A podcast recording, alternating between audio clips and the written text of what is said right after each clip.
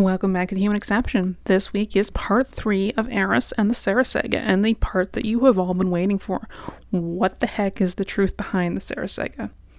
As always, expect foul language, and let's get ready for another Human Exception.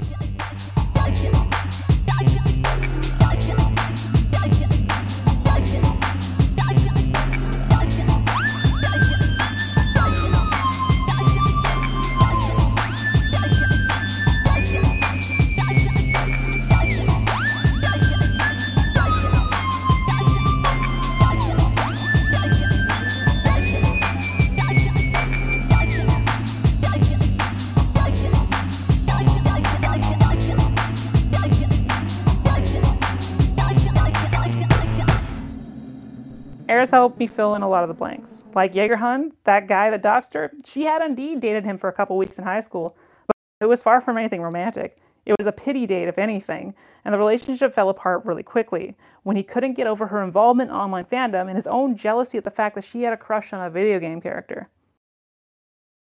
The experience was frustrating for us as he became his own self-fulfilling prophecy. He felt like she'd leave him for a video game character, but it was it wasn't the character that caused her to end things, but his, instead his obsession with that idea. She had hoped that he'd matured in those in those later years, but apparently that was not the case.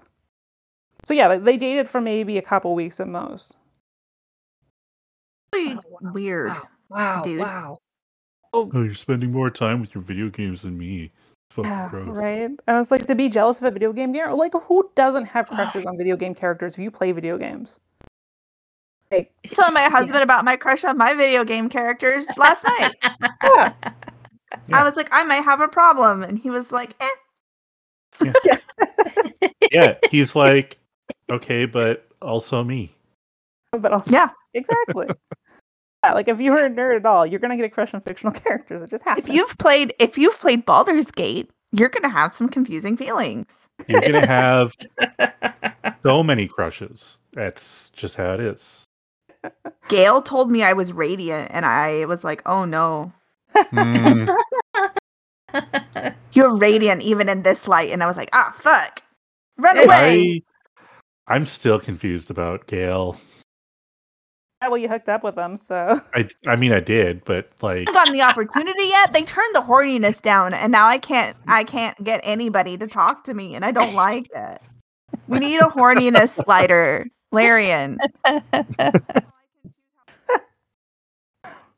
Anyway, that's fair. Hmm sorry. no worries. All right, so the question- question, question is what's true, what's not true? Well, let's get some of the basics out of the way. The Sarah character is based on Aeris, and the Sasarai character is based on Aeris's friend we're calling Alan. So Sarah legally changed her name to that of a Suikoden character. Aeris did legally change her name. She was never a fan of her birth name, and when she was picking her new names, part of her name was inspired by Suikoden. Sarah was vegetarian. Aeris is indeed vegetarian, though she says this isn't something she really talks about and certainly never picketed a barbecue. Sarah was living off donations from her soul bonding website. Aeris has never had a donation jar associated with any of her soul bonding essays and didn't even have a website at this time that was related to soul bonding. The website that seemingly got targeted is a Suikoden RPE site that her friend Alan ran that was one part Suiko Shrine and one part personal page. Again, there was no donation jar, and the site was primarily for their own amusement. Sarah self published and sold soul bonding essays. Aeris never did such a thing, though she says that uh, she and a friend once made a fanfic book. She said that they wanted to get a tangible thing to collect together their writing, and it was something. It wasn't something they ever sold. They just like put all their stories into a book and printed it for themselves. Aw, I thought that was really cute. That that is, is cute. really cute. Yeah. Sarah has a severe men- mental illness. Stereotypes used in the story would suggest something along the lines of schizophrenia and required medication to be stable and grounded in reality. Aeris does not have a personality or dissociative disorder. At one point, she was on Paxil for anxiety, but that was it. I mean, who fucking isn't? But Yeah. True, Sarah was Sarah was traumatized from childhood bullying. This is true. Aeris was diagnosed as having CPT, CPTD, I cannot say that. CPTSD, sorry, due to the bullying she received throughout her youth. While teachers at the time liked to frame it as being picked on, today we would call what she endured assault. Frequently, the older kids would Hmm. push, trip, or otherwise knock her down regularly, and she couldn't articulate clearly what was happening, making it all the more frustrating when she was told just to ignore it. For the most part, this trauma doesn't make itself known in the day to day life, but she feels it most when she feels like she's being ganged up on, which, you know, the internet like to do to her. Mm-hmm. Mm-hmm. Yeah. Sarah does not get along with her family at all and says that they don't understand her. Aeris has a pretty good relationship with her parents. Sarah moved to the West Coast as she thought that people there would be more accepting of her soul bonding lifestyle. Aeris moved to the West Coast to be with her long term, long distance partner, Will, and for career opportunities in her field. Sasarai identifies as male. The Sarah Saga, Saga seems to imply this is because of the soul bond to the character Sasarai. Alan identified as male long before the Sarah Saga was published, and it had nothing to do with his interest in the character Sasarai. Sasarai lives in the UK and lives off welfare. Alan does live in the UK, certain, and, but certainly was not living off welfare. For Alan's privacy, we will not go into any more details than that, but I can say for certainty that he did not need social assistance. But another counter to this fact is social assistance in the UK is incredibly meager, and you have to be physically present to collect it. If Sasarai character was truly living on welfare alone, he would not have been able to afford to travel to the US, and nor could he have collected his welfare while he was there. Also, people like non-disabled people have this idea of like all the things you can do while you're on assistance. If you've never actually had to get it, like first Right. of all, it's really fucking hard to get, even when you are like actually disabled and unable to work. Yeah. Secondly, it's not enough to exist on. Like Really I have a friend who who needs assistance because she can't work full time because then she'll lose her Medicare and then she won't be able to Mhm. pay for her medicine that she needs to literally stay alive. Like she cannot afford this medication on her own, even with a good job, which she wouldn't be able to get or have anyway because then you know, she just can't she can't do that. She's fucking disabled. Exactly. And, like even you people like on welfare st- or disabled checks can't even get married sometimes in some countries. No, my mom. So my mom is disabled. My mom is not on disability. My mom has talked about if my dad quit working or if anything changed and he lost his job and they lost their insurance, my parents would have to get a divorce Wow. so that hmm. my mom would have no income and would be able to go on to disability in order for her to have care because she can't she can't live without it and like if like if i like me living in the states like i have thought like was not sure i would be able to get married i mean i did but i also live in canada now yeah. Yeah. you know and and you can't live on you get like $1200 a month that's not even rent Yeah. no. Exactly. And like the UK is not cheap either. no And the amount that you get there is not much at all. you get and living in in what do they call it council housing is not always Right. feasible either and then just because you live in council housing doesn't mean that you don't have to pay for heat and everything still there are people who i follow online who live in the uk who are like i can't exist and i had to give up my cat and i am Ugh. constantly in and out of psych wards because i'm under so much mental strain and that causes Yeah. me more problems and i'm like jesus christ Yeah. Yeah, like if that doesn't illustrate the fact that this like idea and the story is completely fucking bonkers, like I don't know what does. Yeah. Like it, yeah, the whole thing around like welfare and disability, the way that people think it functions. It's it doesn't it, here's the real here's the secret it doesn't function If you think your life is hard and you're working, imagine not being able to work and having to function in society this way. yeah. Sorry. Or no, it's I'm a- very it- no, it's passionate about this one thing. Yeah, no, and it's important, and people need to understand It this, is. that, you know, and like it is, it does apply to the story a lot because it is Yeah. relevant because people like to use that. So Right. it's it is important that people are aware of it. I think a lot of people don't understand intricacies and just how shitty it is. Sasarai had tracks made for their quote religion based on Suikoden and handed them out at Sarah's work. Alan took a real religious track that he found, copied it word for word, just swapping out keywords to link to Suikoden, and handed them out as a joke at a convention. Oh, can we not do that? No, that's funny. I think that's hilarious. I would do that. Sorry, No. The Hallie. character's a bishop, so like it's totally I in character. know, but it's just like, oh my god. Yeah. I, would- I, I think my that. brain is overloaded by all of this at this point. I think that's where I'm just kind of like, can we not? I think it's great, but also obviously it's got some potential to go really wrong. Obviously, it did. we'll get to that. Sarah's boyfriend was also a soul bonder and identified as a dragon. Will has never been a soul bonder or dragonkin and was, in fact, far less involved in fandom than Aeris ever was. Sarah's boyfriend is also very allergic to everything, including dogs. Aeris says that, while he does have some allergies. She doesn't even know if he's allergic to dogs because they're both cat people. Nice. Oh. these are these are the minor arguments against the validity of the Sarah Saga, but there are several big reasons as to why the events of the Sarah Saga could not have happened. Yes, Aeris was planning to move from the East Coast to the West Coast. At the time of the publishment of the Sarah Saga, her move had just occurred a couple weeks prior, and she was living alone. Not nearly enough time for the events of the story to occur, especially when the story claims that they, she moved in there in February 2007. She wouldn't move to the States, moved, wouldn't have moved to California for like a year and a half from that date. Wow. She lived on her own for some time before eventually getting a place with Will. Aeris's own declarations aside, I have validated this through many sources and accounts from that time. It was not physically possible for Aeris to have been in California when the alleged events occurred. This is also one huge piece missing. Aeris's cats.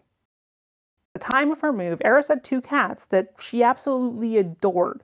They are incredibly important to her. So there's no way that she'd move across the country without them, especially without even mentioning them. Uh, but I can hear you saying, okay, well, what if it was an Aeris? There's enough details in the Sarah saga that correlate with Aeris and her friend Alan.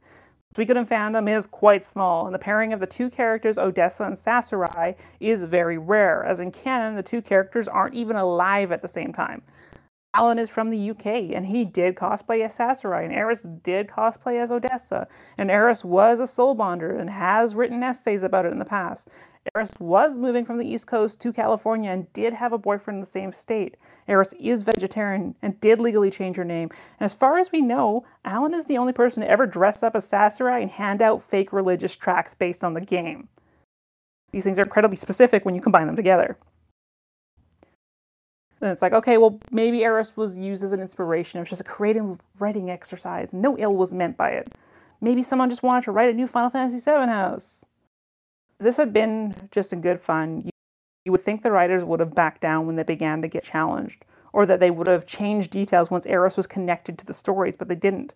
They doubled down and continued to reference specific things that align with Aeris. They denied that Sarah was based on Aeris, but it didn't stop them from referencing things that sounded like her they were known to aggressively attack people in comments that called them bullies or challenged their depiction of events.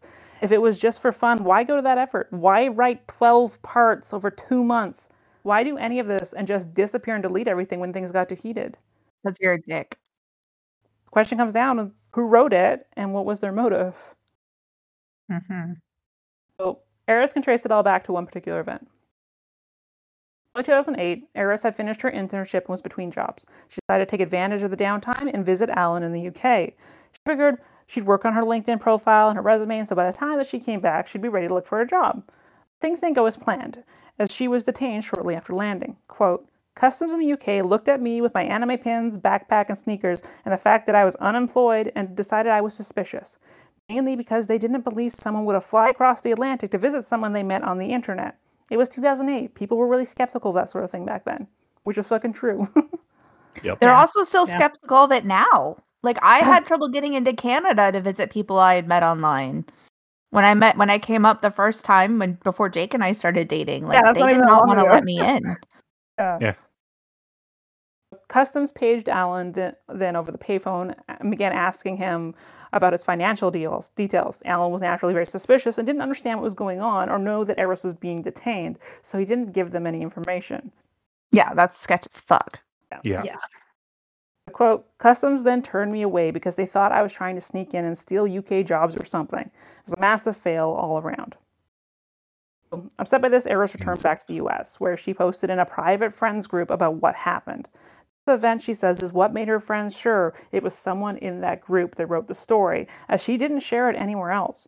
And a very similar circumstance happens with Sarah. Just like in the Sarah saga, Alan, disappointed that he didn't get to meet up with his friend, decided to come to the US instead. It would be this series of events that would out one of the authors. Quote, the only people who knew about this fandom friend coming to visit me and the character I liked were a small locked circle on LiveJournal about a dozen people. By process of elimination, I knew who it was. I sent them an email saying I knew and unfriended them. It was someone who I'd met through a mutual friend and I barely knew them and I never saw them again. So for the purpose of the story, we will not be using the real names of the or handles of the people that we suspect were involved. As much as what they did was incredibly insensitive and cruel, outing them won't fix anything and would just reopen old wounds that have long scarred. But we also believe that Aeris deserves to have her name cleared of this heinous story and have it put to bed once and for all. So, with that in mind, we're going to call this person Casey. Well, evidence Aeris supplied is pretty damning of Casey's involvement. A couple years back, I was contacted by a random person in the Tattlecore Discord with strong data that connected the Drake and Tiger Claw account to Casey's live journal. I've been trying to validate that connection through other means since, so when Aeris told me she knew who wrote it and I asked if it was Casey, she confirmed it was. He was very involved in Suikoden fandom, and we know and we and was known for writing fanfic and being in most every forum group or chat remotely related to Suikoden. And she even went on vacation and was out of commission at the same time as the primary writer of the Sarah saga was. So when Carrie and Tim took over for posting while Pete was hiking, same timeline. so Okay. but see, there were some details that Casey wouldn't have known. As far as I could find, Casey was not present when Alan was handing out his satirical pamphlets, but someone else was.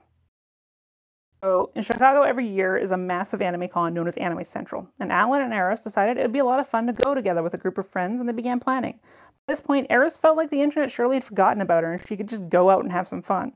I thought it was finally over, and everyone had forgotten enough that I could just go do a little bit of cosplaying at a convention. It started with my one friend who liked this bishop character, and they bought a costume to take to the anime con we were both going to. And although they also took some photo shoots of me wearing it since they were learning photography, and I agreed to model, but also we were going to this convention, right? And I was going to cosplay as someone from the same series. So Aeris, her boyfriend Will, Alan, and a handful of other friends went to the con and had a blast. They met up with other fans and enjoyed everything the con had to offer, including a fan-run panel about Suikoden, and this is where the pamphlets come in.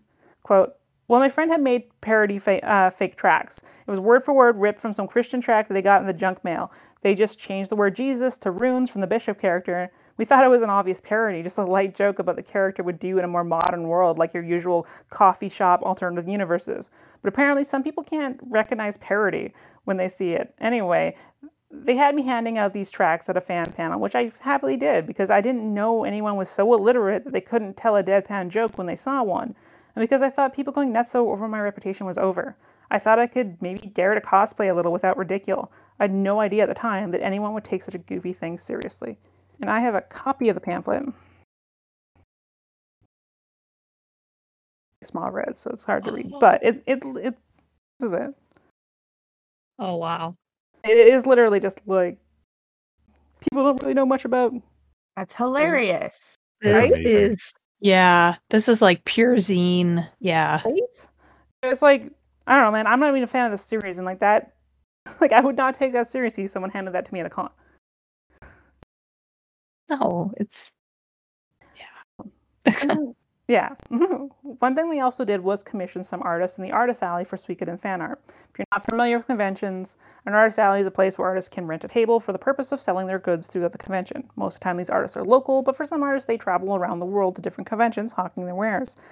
Usually, they'll sell prints of completed work or other products that they've made, but often they'll also accept commissions during the con. Usually, you would commission an artist early on the con, say Friday or Saturday, and then Sunday, you come back and pick up the piece. Between Aeris's groups, several pieces were commissioned from various artists, but in particular, Alan commissioned two pieces of art from two artists at the same tarot table.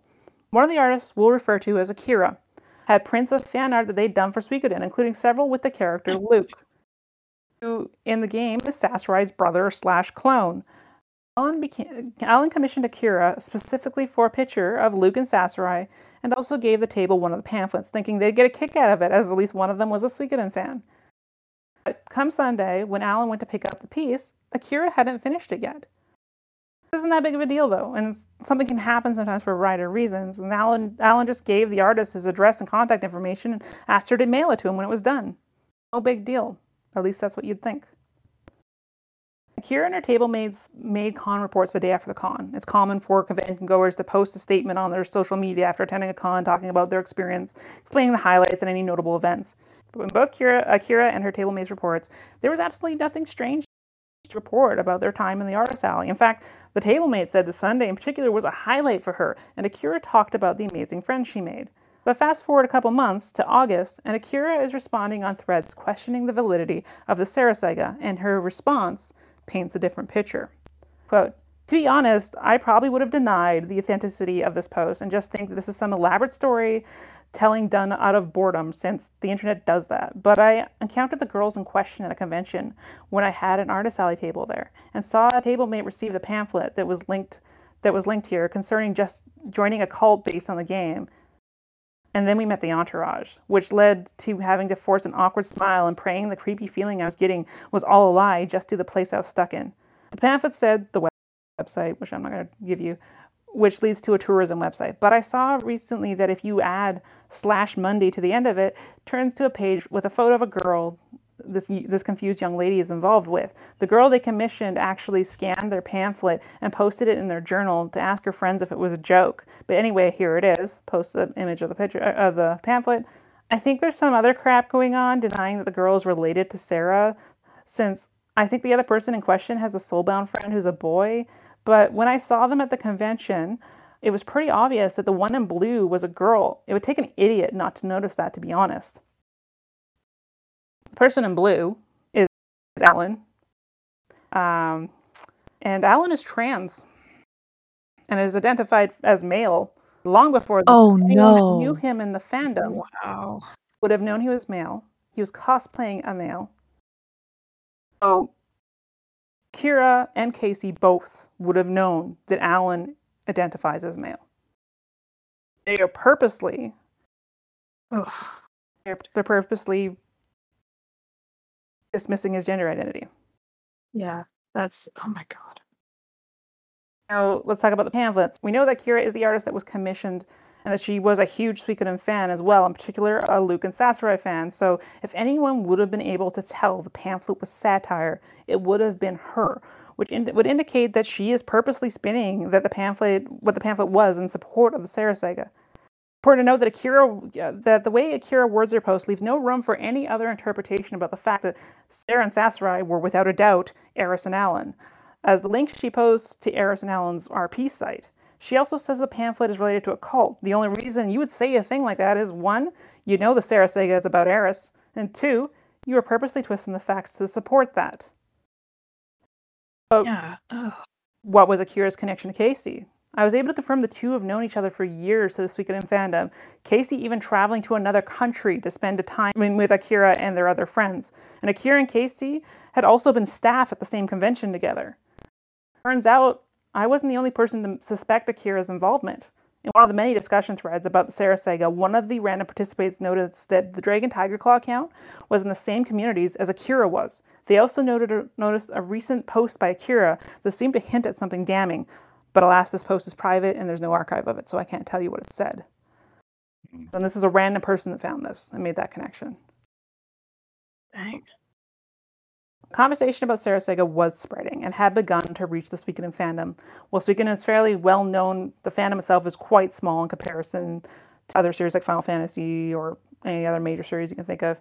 So when members of the fandom heard that heard that this horrific story may be starring one of their own, it raised questions. One fan in particular gathered all the details and rumors about the story and wrote a post asking their followers what they thought. On this post was an anonymous comment. Note that before this comment was posted, a user we'll call Rowan makes a comment about how they deleted a comment they wrote and went to send the journal owner an email. The owner said the email that her, email was broken, and then this comment shows up, the anonymous comment. The timing of the anonymous comment in relation to Rowan's comment is suspicious, but not just that. Rowan has been friends with Akira and Casey for years. Rowan and Casey being the equivalent of online besties. Wherever one is, you'll find the other, and that's true today still. The comment tells a different mm. story than the one that Akira does.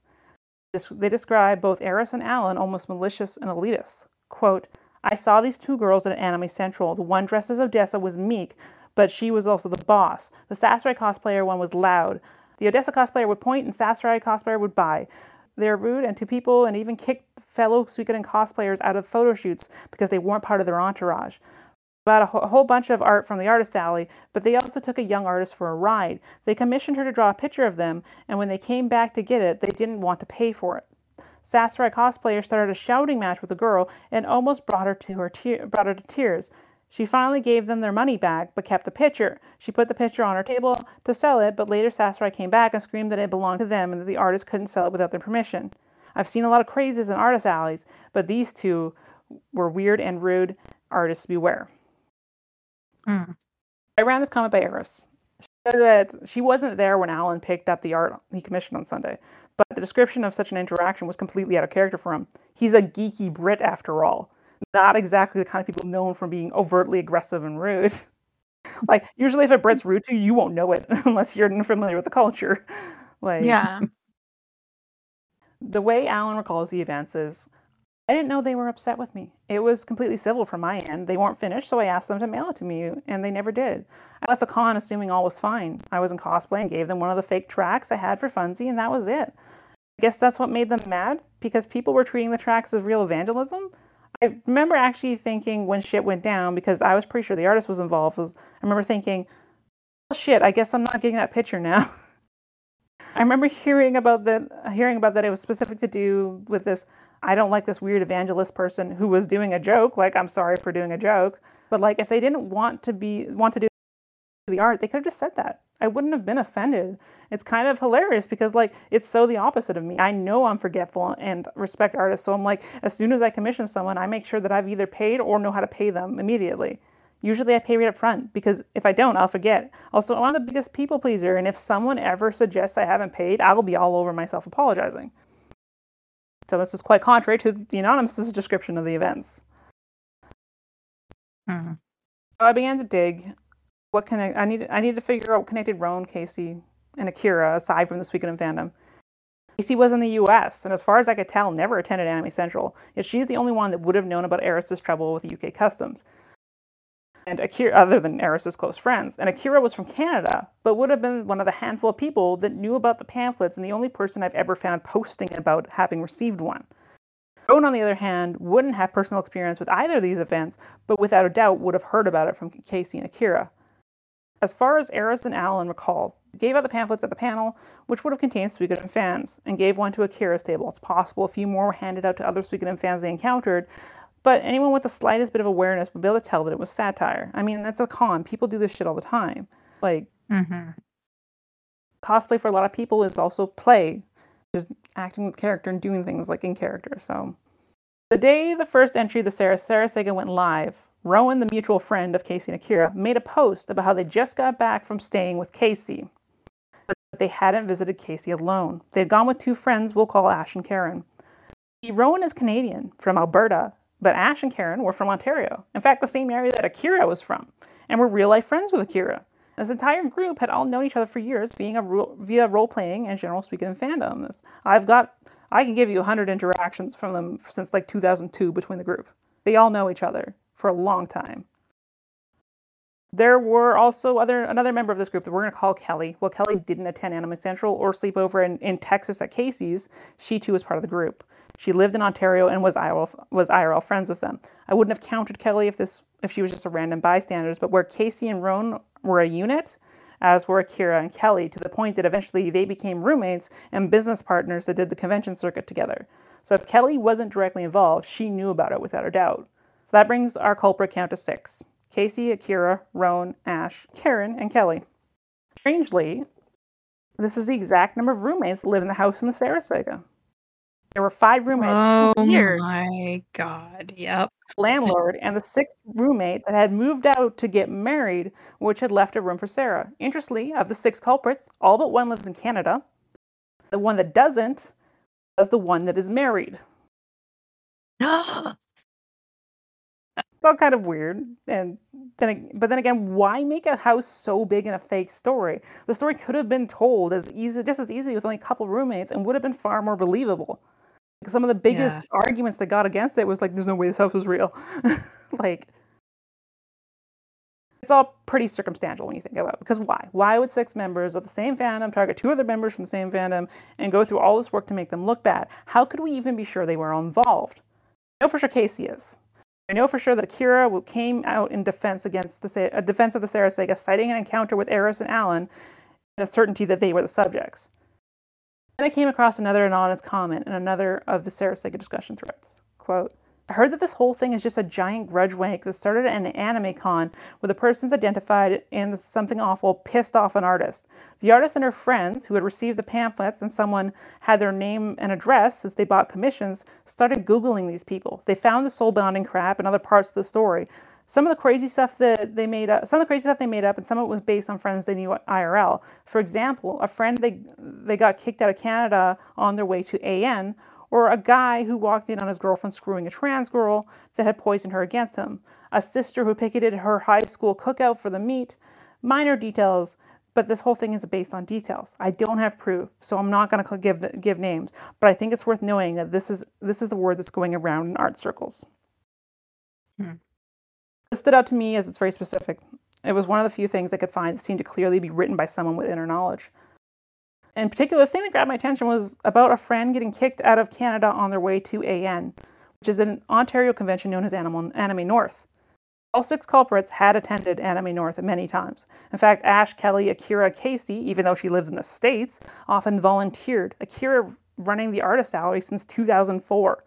Rowan had traveled from Alberta a couple times to attend, and I know that on at least three occasions, Casey attended, and the entire group did Suikoden cosplay together. In case you don't know this, I'm a cosplayer. And organizing a group cosplay is a labor of love, and finding people that will actually do their part and show up is pretty damn special. And committing to go to go to another country to do this with online friends is something you just don't do on a whim. Traveling is expensive. Conventions are conventions. Cosplay is expensive. So whatever the scenario, the six were close enough to do this. Close enough that Rowan, Ash, and, and Karen felt comfortable traveling to the States to stay with Casey and her husband. Now, the friend getting kicked out of Canada on their way to Anime North, well, Casey was the only one in the group that wasn't Canadian. So that was the only one that would have had to cross the border to attend the con. I do know Casey has some beef with Canadian customs at some point, but was unable to confirm if it was trouble crossing the border or if it's mail related, as Casey frequently sent packages back and forth with Rowan in particular. It could also be a friend of the group, as Casey wasn't the only person from the Suikoden RP that made a trip across the border for the con at some point to hang out with our group.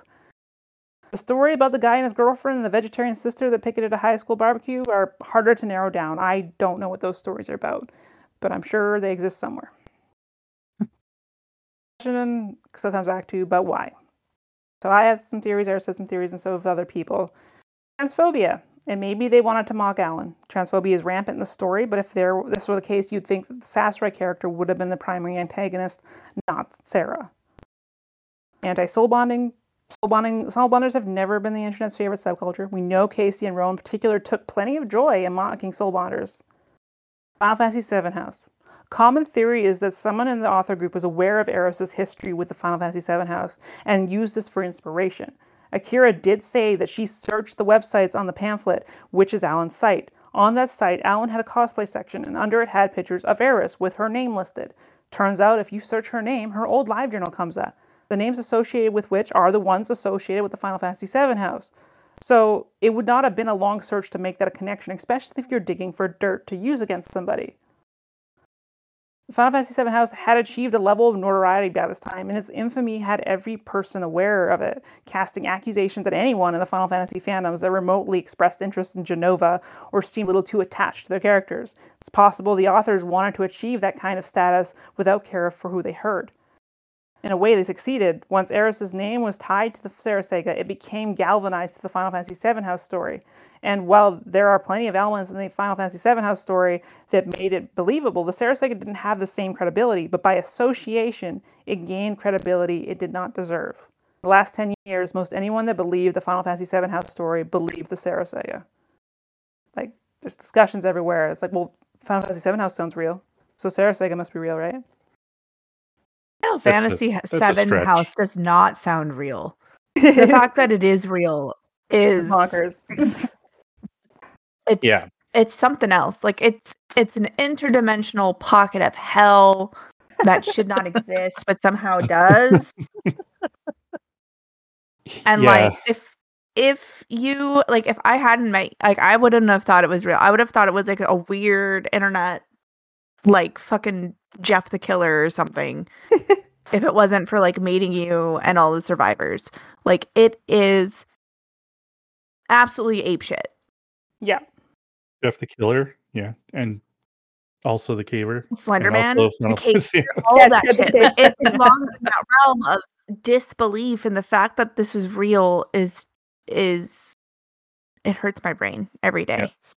But it's easy to like but once you make the the Jen saga real, the Sarah saga becomes plausible. That's the Yeah. thing. That's the only Yeah. reason why it's it seems like well like man, that seems bad shit, but like crazier shit has happened. Yeah, exactly. yeah, Another reason could be they were trying to drive Aeris and Alan from the fandom. Semi related to the last point, Jen was made out to be some sort of boogeyman, and over the years, dozens, if not hundreds, of Final Fantasy fans have been accused of being Jen.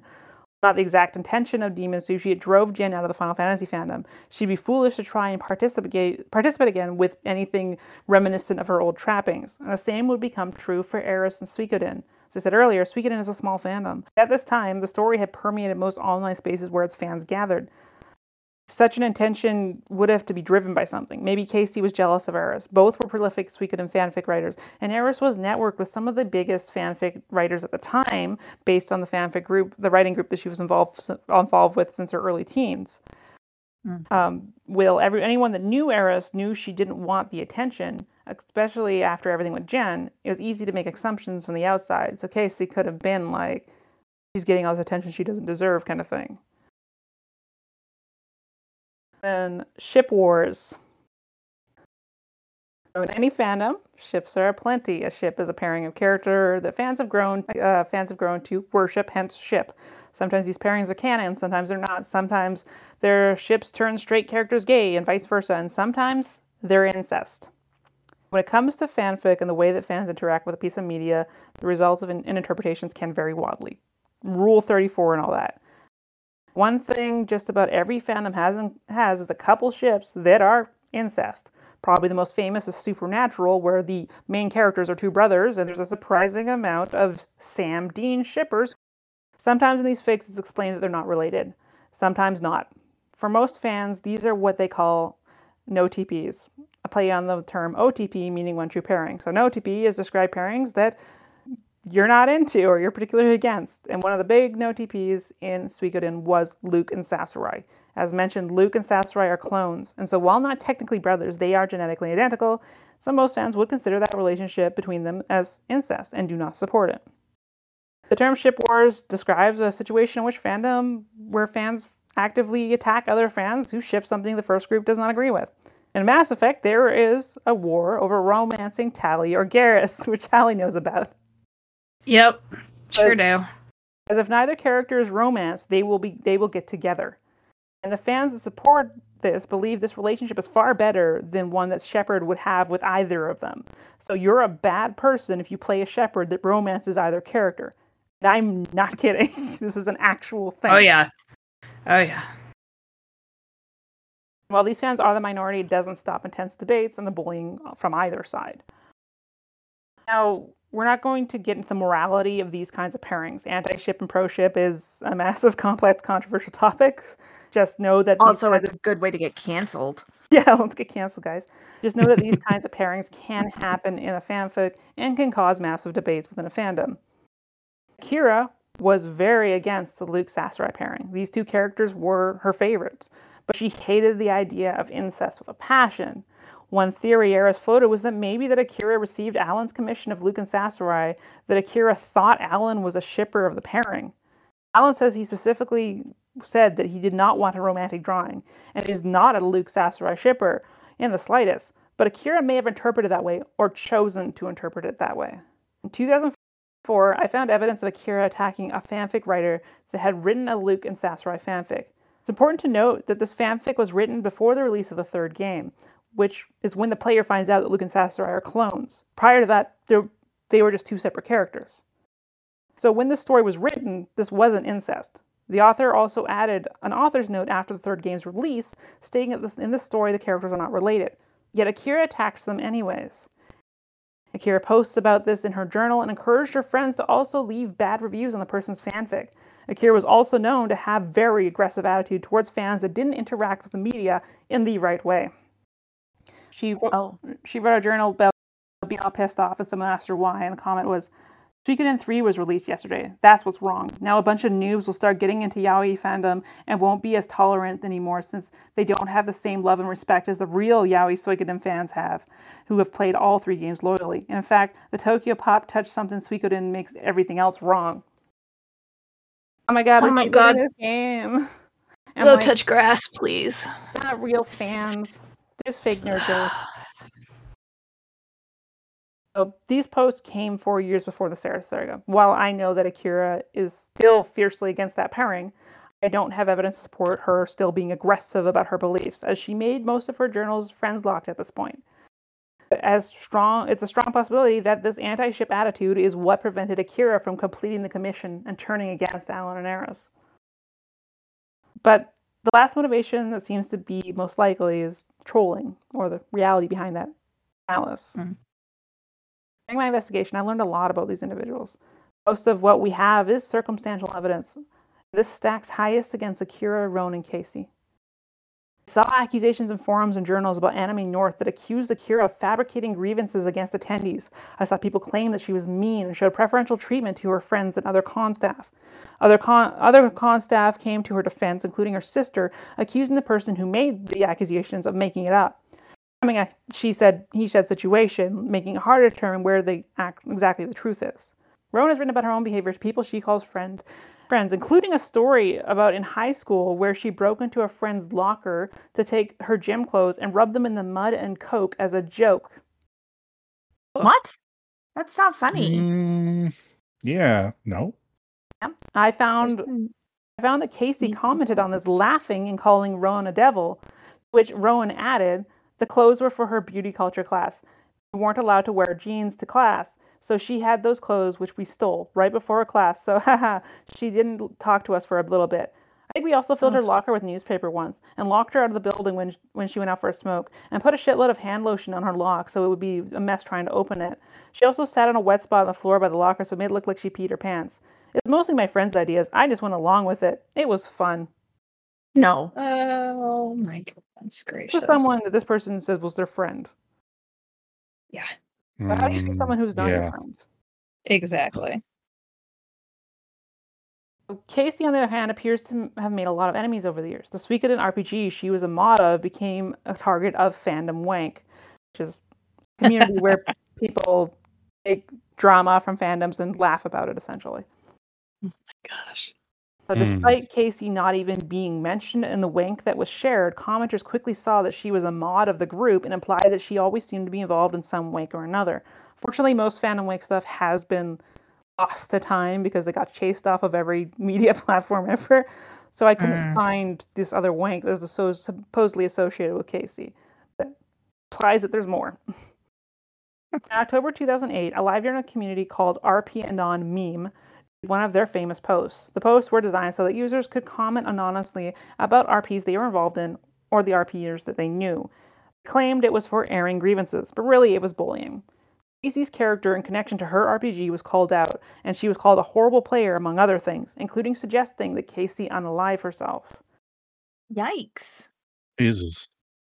Seemingly throughout the entirety of 2008, a secret coalition was made within the RP that she ran, with multiple instances where anonymous commenters would go on a commenting spree on all the character journals for the members of the RP. The comments pleaded that the journal report Casey, claiming she was ruining the RP. Some of these comments claimed that Casey was homophobic and refusing to let members of the RP play out gay relationships. You'd think someone who just suffered, just recently experienced an anonymous hate campaign would be a little more sensitive to doing it to someone else. No. You would think.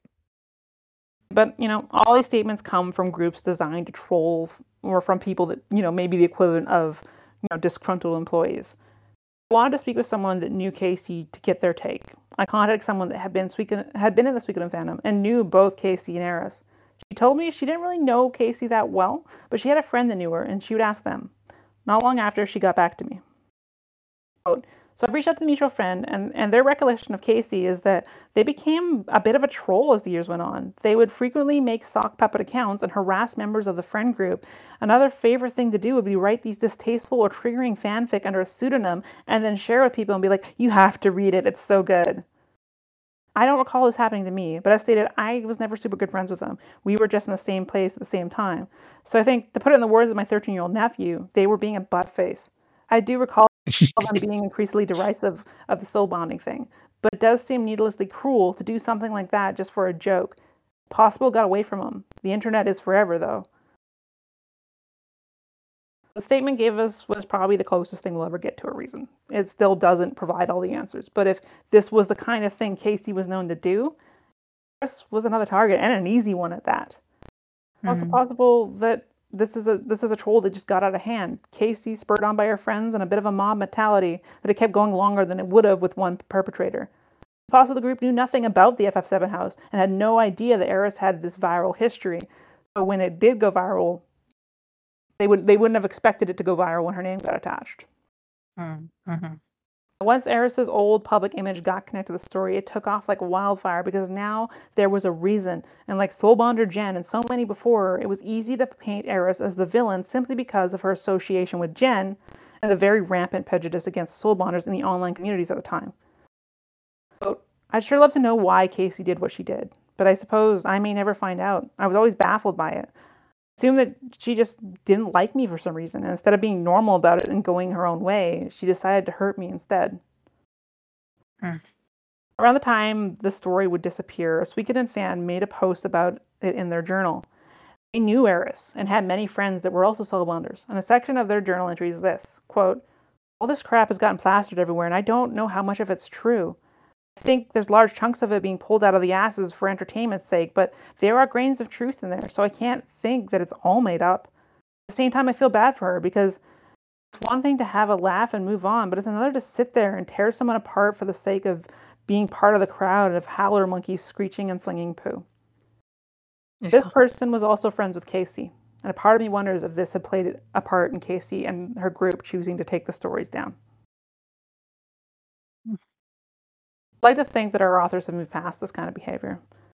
I found a Tumblr blog where users could submit anonymous con horror stories. In July 2015, seven years after the Sarah Saga, someone asked the blog what they knew about the Sarah Saga, and one of the moms responded with this quote, I was at Anime Central years ago and was given a pamphlet about the Suikoden cult. It was the most awkward moment in my 10 plus years of doing artist, artist alleys in the US and Canada, and that's saying something. Joan and Casey have frequently viewed and interacted with this blog. In fact, a post Casey made was one of the blog's first posts. The person who made this comment signed off as Mod C. And while the names of the mods aren't listed on the blog, based on various comments by Mod C, there are a lot of factors that seem to imply that Mod C is Akira. If this is Akira, she would have been 31 at this time. It's starting to think that she was still supporting this narrative after all this time. Oh, I hate that. Wow.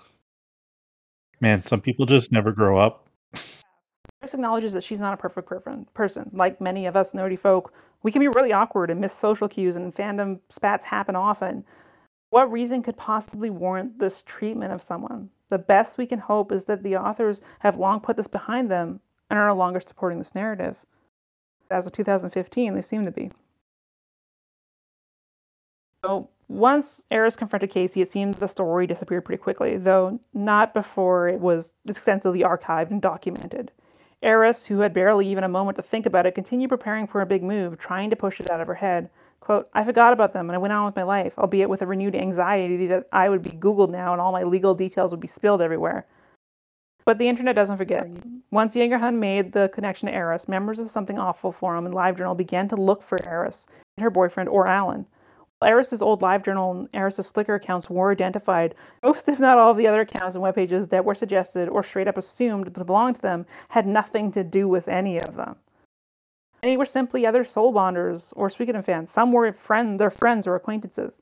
Despite this story having disappeared, speculation continued to run rampant even to this day, and the first stop anyone looking into this makes is the original Something Awful, awful thread. Each time this happens, it brings up all those accounts mentioned, and the internet detectives run with those accounts, leading them to other accounts ran by the same people, yet still not belonging to Aeris or Alan. people across the internet get identified as Aeris, but we have no way of knowing how many have been impacted and to what degree. We know from other survivors that many people investigating this are crude and disrespectful. Some are looking for answers, but just don't care or realize that their methods are harmful. Others are seeking people out for the purposes of trolling them. And to many, Aeris is a villain, as they've thought no further about the story than what they have read. It's one thing to be subject to this if you're actually the person they're looking for. It's another thing entirely if you have no idea why these things are being done to you. Mm-hmm. I'd be a hypocrite to say that I don't understand the curiosity that fuels these behaviors. I do try to be as mindful as possible of the people behind these screen names, and the things they may have endured. It can be really easy to make assumptions based because an account interacted with the same content or same people that they might be who you're seeking. I'll tell you more often than not, 99% of the accounts you will find are not who you're looking for. It took me two years to find Aeris, and I can't tell you the number of web pages and journals and social medias I poured through that were in my maybe pile. Before even reaching out to anyone, I try to make sure that the account I'm looking at is actually the person I'm looking for in every possible way. So far, my aim has been true, but I can promise you, identifying these counts beyond a reasonable doubt is, is a trial and not something that can be done in a weekend. If after 10 minutes of reading web archives and doing some Googles makes you think you have found Jen or Aeris or anyone involved in this, or anything really, take a beat. Rushing to conclusions can be harmful. Every account and website belongs to a person, and this planet has a couple billion of those. And each one of those has real feelings and real lives. Be conscious of the fact that record sites aren't completely reliable. They aggregate data based on keywords, and the more common a name, the more likely that the records you're looking for don't all belong to the person you're looking for, if any of them do at all. You have no idea Mhm. how many Jennifer Cornettes there are in the US. Mm-mm. So many. Talking to Aeris, it's very clear just how much the public got wrong, how much even my own investigation got wrong. If the Sarah Saga is a cautionary tale of anything, it's don't believe everything you read, which is which in our social climate and internet culture should be obvious. But never be reiterated too much. Be critical. Find multiple independent sources, ponder motive, seek knowledge with empathy and respect. Some of the people that turned on Aeris knew her and had known her for years. Many posted journals questioning the events, but instead of talking to Aeris, they simply unfriended her or pulled away. Not to say that she didn't have friends that fought for her, she did, and they tried, but they all got accused of being sock puppets of hers. The mob menta- mentality had taken hold, and that's always a dangerous thing. So, Aeris went about her life. She made the move to the West Coast with her cats, found a job in her field, twice burned by fandom. She avoided getting involved, and while she was still around online, she didn't interact with the way she once did, and she certainly never went looking for new wild stories about her out there. Quote, I honestly don't know if the publicity has affected me or not. I have no way of knowing how many people saw it and went, yikes, and chose to never deal with me because of it. At random times, I've gotten mysterious emails from old friends telling me that they're worried about me because they heard some strange rumor, and I didn't even know what they were talking about. All I could do was reassure them that whatever it was, it wasn't me. A year ago, her curiosity got the better of her. Quote, about a year ago, people on Twitter were linking around the FF7 house video, and I finally dared to watch it. That was the first time I actually saw with my own eyes any of the housemate or something awful posts. I was mostly impressed by just how much about me they got wrong, and how much I made completely normal things like me wearing a white dress in multiple photo shoots seem weird. Actually, that's pretty cool. I don't mind being remembered as a mysterious lady in a white dress. Irony is that I barely knew these people, yet somehow the video ended up being more having more info, info about me than anyone else. I've spent my life since then trying not to be noticed. Now and then I've tried to do a creative project or even exist in the Final Fantasy fandom, but then someone figures out who I am and I freak out and go back into hiding. I just want a fresh start so badly. I want to be able to exist like a nobody and do fandom and make things and write and draw and be judged by who I am and what I'm doing, not by the revenge drama of acquaintances and strangers. Yesterday, I told my friends that you contact me and they were like, oh no, don't talk to journalists. But don't talk to journalists has been my policy on this forever. And all it's done is get other people mistaken for me and cause the narrative to be controlled by people who don't really know me and don't care about what happens to my reputation. It's time for me to say, at the least say, for the record, that I was barely even in this. I probably wouldn't even have responded to your request for your comment about Jen if the housemate and something awful stuff just hadn't happened and later dragged me back in, because I just don't have anything other on Jen other than yeah, she was like that. So spending the time to get to know Aeris and the events behind everything, I was repeatedly surprised by just how wrong the narrative about her really was. The stories had grown and taken lives of their own, taken on shapes that looked nothing like the reality. I'm honored that took the opportunity and risk to open up to me, and I'm so grateful for the op- the opportunity to help dispel these rumors in whatever way I can. Today, Aeris lives with her partner and their cats. Understandably, she wants to keep her current life vague. Too many times have people used it against her, and maybe this will be the first step for her to come out from under the shadows that have dogged her for the last 20 years. She deserves that peace of mind and a chance to live a life without Jen or Sarah anywhere near it, and I hope that this helps her get that. Oh my god, 20 years. Yeah. 20 years. Jesus. right? and like you heard the whole thing about Jen, like she knew Jen for a hot minute. Right, right. But yet it, it- it's it's so I um that idea of of people nowadays wanting to um uh, uh, to go viral the you know that virality is the thing that so many people want and then you look at Mhm. stories like this and you're like no you don't you You don't don't. actually Well, you can't want to go viral, but you you want to be able to control why you go viral, right? Like Right, like we- right. like you you just can't have, like rando. You don't want to be. It's you can't control what people do with it Yeah. Yeah. so. There's there's so many stories. Almost every single story of a person being like, "Holy shit! Well, this fucking blew up," and now I have a whole fucking Mhm. community. What? Yeah. Or I said a dumb thing on Twitter once and now I'm getting yeah, it's Yeah. it it it gets so out of hand so so quickly. And this was the the before that that concept even existed. hmm Yeah. It's terrifying and horrifying and I feel so bad for her. My god. Yeah. Yeah. Yeah, it's insane. I think the part that just breaks my heart the most is just like pretty much since 2008, she's felt like she can't be part of fandoms, can't write fanfic, which she's been doing since like 1995. Right. She Yeah. had to give that all up because she's too scared that someone's going to recognize her. Yeah. That's like heartbreaking to me. Yeah, it is. Yeah. Like she tried to like I asked her, well, maybe try a different pseudonym. She said, well, that's what I did before the Sarah saga happened. But then that happened, and then people started finding me again. Mm, Jesus. that sucks.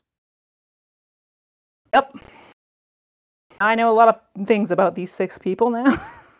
yeah. I know a lot of fucking You things. sure. Ooh. I so badly want to just be like, I fucking know what you did last summer. 2008, Yeah, dude. Some vigilante justice. Right? those those episodes will be on the Patreon, and you have to pay for that information. Oh, yeah, it's just like Oh it's just, just like I don't want to call Casey out, you know, because like, I don't- you know, I, I want to hope that she's moved on with her life and that she's not doing this Right. anymore. And that's what we all Yeah. hope. And like, it doesn't help anybody if we do. Yeah. it turns that they're doing the same shit, I will fucking happily dump this shit on them. Because yeah, they if they listen to this or read this, they're gonna know I'm talking about them. tell you that much. well, there we Well, go. maybe they'll do the right thing and they'll come forward and be like, "This was all a hoax," and like leave this person alone. And yeah, I was a I mean, I don't have yeah. high hopes, but like, yeah. to treat someone else like that. I just don't. I and for so long, I don't know. For so long, Like at any point We've in all- the last, you know, 15 years, they could have come out and apologized or said that it wasn't true even. absolutely, yeah, Well- absolutely. and like I get the idea of like people being afraid to admit to doing something wrong because, uh, like cancel culture, right? Like, I don't think that we should. Like, there's a difference between canceling someone forever and holding someone accountable and honoring when they're trying to like make amends for something shitty they did.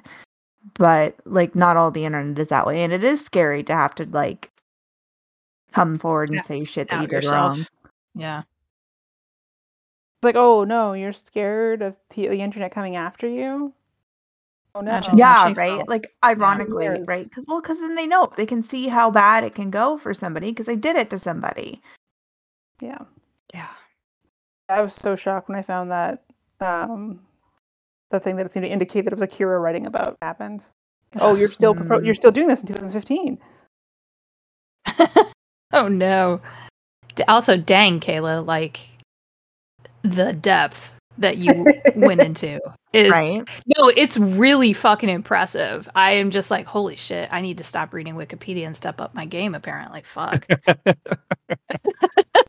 Don't you have anything better to do? Like, goddamn. Apparently not. I'm sure they're gonna say No. the same thing about me. Well, no, but it's it's but you're not you're not hurting anyone. Like it. I don't know. That breaks something in my brain when people do shit like that. the best thing that they could It's do like, at this what- point is come forward. Yeah. Yeah. And just that's yeah yeah did it did did Aeris say anything about wanting them to to speak up and, and apologize or is she just like i just want to be left alone She just wants to be left alone, and she just wants the story to kind of like be debunked. Essentially, she just wants people to realize that it's not true. And she, yeah, so thanks for listening to my dang insane deep dives. but you're so good at it though it's You like, are. you- seriously oh my god I need a nap now. Right? yeah, I need a snack. what are you saying, uh, Hallie? i have no idea i have no idea i just turned around and looked at the cat and i must have made a noise so it's like she's sleeping Aw. in her bowl In her bowl. Yeah, we have this like scratcher that it's it's a base with two scratcher stands, and then there's like a little kitty bowl. There, Yeah. I'll take a picture. Aw. Our cats don't use their bowl. She loves it. Bailey and Jubilee fight over it pretty consistently. Bailey's in it right now, and she looks like a little baby angel. Bring you a cat. Aw. I know, isn't she cute? I tease her all the time. I'm like, you're 15 and you have one kidney. How dare you be so sweet? Poor baby. That's it for this week. I hope you enjoyed our deep dive into Aeris' story and the Sarah Saga. We're so honored that we were given the opportunity to tell this story and finally set the record straight after all these years. We hope that this can begin to bring Aeris some peace and be a strong push in the right direction for the narrative around this internet legend. Thank you to my other hosts for continuing to make this journey with me, and thank you to all of you listening who continue to support and seek the truth behind these stories. Also, a big thank you to Telecrown Discord for their help and patience in waiting for this one. And last but not least, thank you to Aeris. It takes an incredible amount of bravery to come forward and talk about stories like this, and I appreciate your candidness and the trust you put in me to do right by you, and I hope that I was able to deliver that. Next week, we will be back with our Halloween special, where we talk about the roots of scary stories, why we enjoy them, and Nathan tells us a little bit about the uh, JW propaganda around Halloween. As always, links, pictures, and additional information can be found on our website at thehumanexception.com. To keep up with all things exceptional, be sure to follow us on Twitter, Facebook, or Instagram at The Human Exception. Have a story you want us to cover, want to tell us that we're wrong, or you just want to say hi, you can email us at thehumanexception at gmail.com. And to get on the fun, you can come join us on our Discord server. Link can be found on our contact page. Keep on being exceptional, my humans, and have a wonderful weekend.